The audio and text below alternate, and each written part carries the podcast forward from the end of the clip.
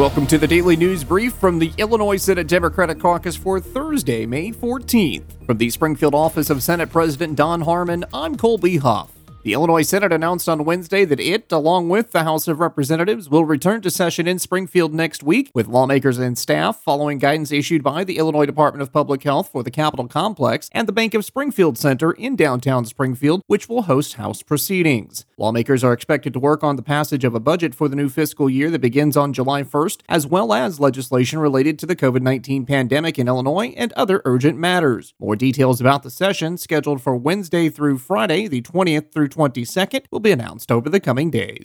Governor J.B. Pritzker and Illinois Department of Public Health Director Dr. Ngozi Ezike announced 1,677 new COVID 19 cases in Illinois during Wednesday afternoon's briefing, along with 192 additional deaths, representing a new daily high since the state began tracking COVID 19 data several months ago. Governor Pritzker and Dr. Ezike both were quick to point out that with increased testing numbers, including 17,768 tests over the previous 24 hours, it is expected that the state will see high counts for both total cases and fatalities.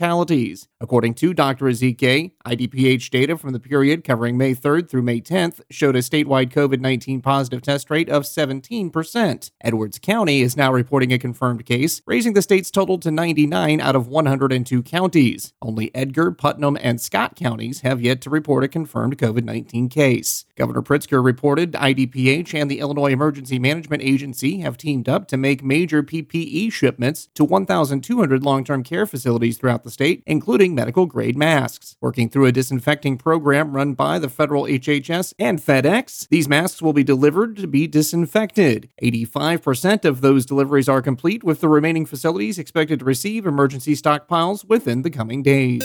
In an effort to provide continuous service and support to hospitals battling the COVID 19 pandemic, the Illinois Department of Health and Family Services is giving hospitals $75 million in new stability payments. State Senator Heather Steans released a statement that said, in part, hospitals perform a central role in every community throughout our state. The importance of hospitals has never been higher, so our support should be stronger, especially for hospitals relying more on state Medicaid resources for funding. I'm pleased that we all came together in a bipartisan manner to accomplish this goal. Hospitals received their first payment in late April and will continue to receive installments through July 1st. The money comes as the Illinois Health and Hospital Association has estimated that hospitals are losing $1.4 billion a month due to cancellations of elected surgeries and seeing fewer patients aside from those who have COVID 19 symptoms. Senate Majority Leader Kimberly Lightford said, in part, this added support to face the COVID 19 crisis and the aftermath will be crucial to communities that are at the front lines of the fight. Hospitals are vital not only for health care, but as engines of economic opportunity and jobs jobs. We must continue providing the resources they need for their staff, their patients, and their surrounding neighborhoods. The Department of Health and Family Services said it hopes to send hospitals another $250 million a year in Medicaid funding due to financial hardships related to COVID 19. That money, part of the state's hospital assessment program, is pending approval from the federal government, then would have to be approved by state lawmakers.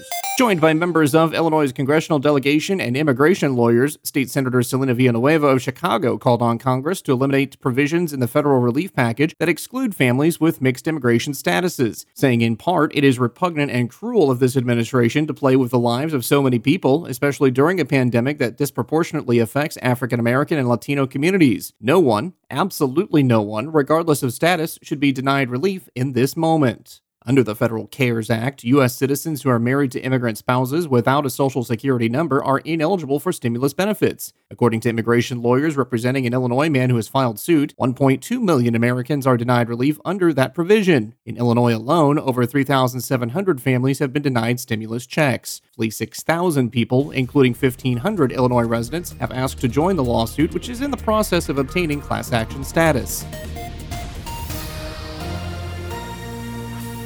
For more on these stories and others, visit IllinoisSenateDemocrats.com. While you're there, sign up to receive our weekly Majority Report email newsletter. Also on our website, you'll find a dedicated section for the latest information regarding COVID 19 and the response by the state of Illinois. The direct link for that section is IllinoisSenateDemocrats.com slash COVID 19. And as a reminder, you may listen and subscribe to our podcast on any of a number of audio platforms, including Apple Podcasts, the iHeartRadio app, Google Podcasts, Spotify, Pandora, Castbox, the Spreaker app, and more. Simply search Illinois Senate Democrats on your platform of choice. From the Springfield office of Senate President Don Harmon, I'm Colby Huff.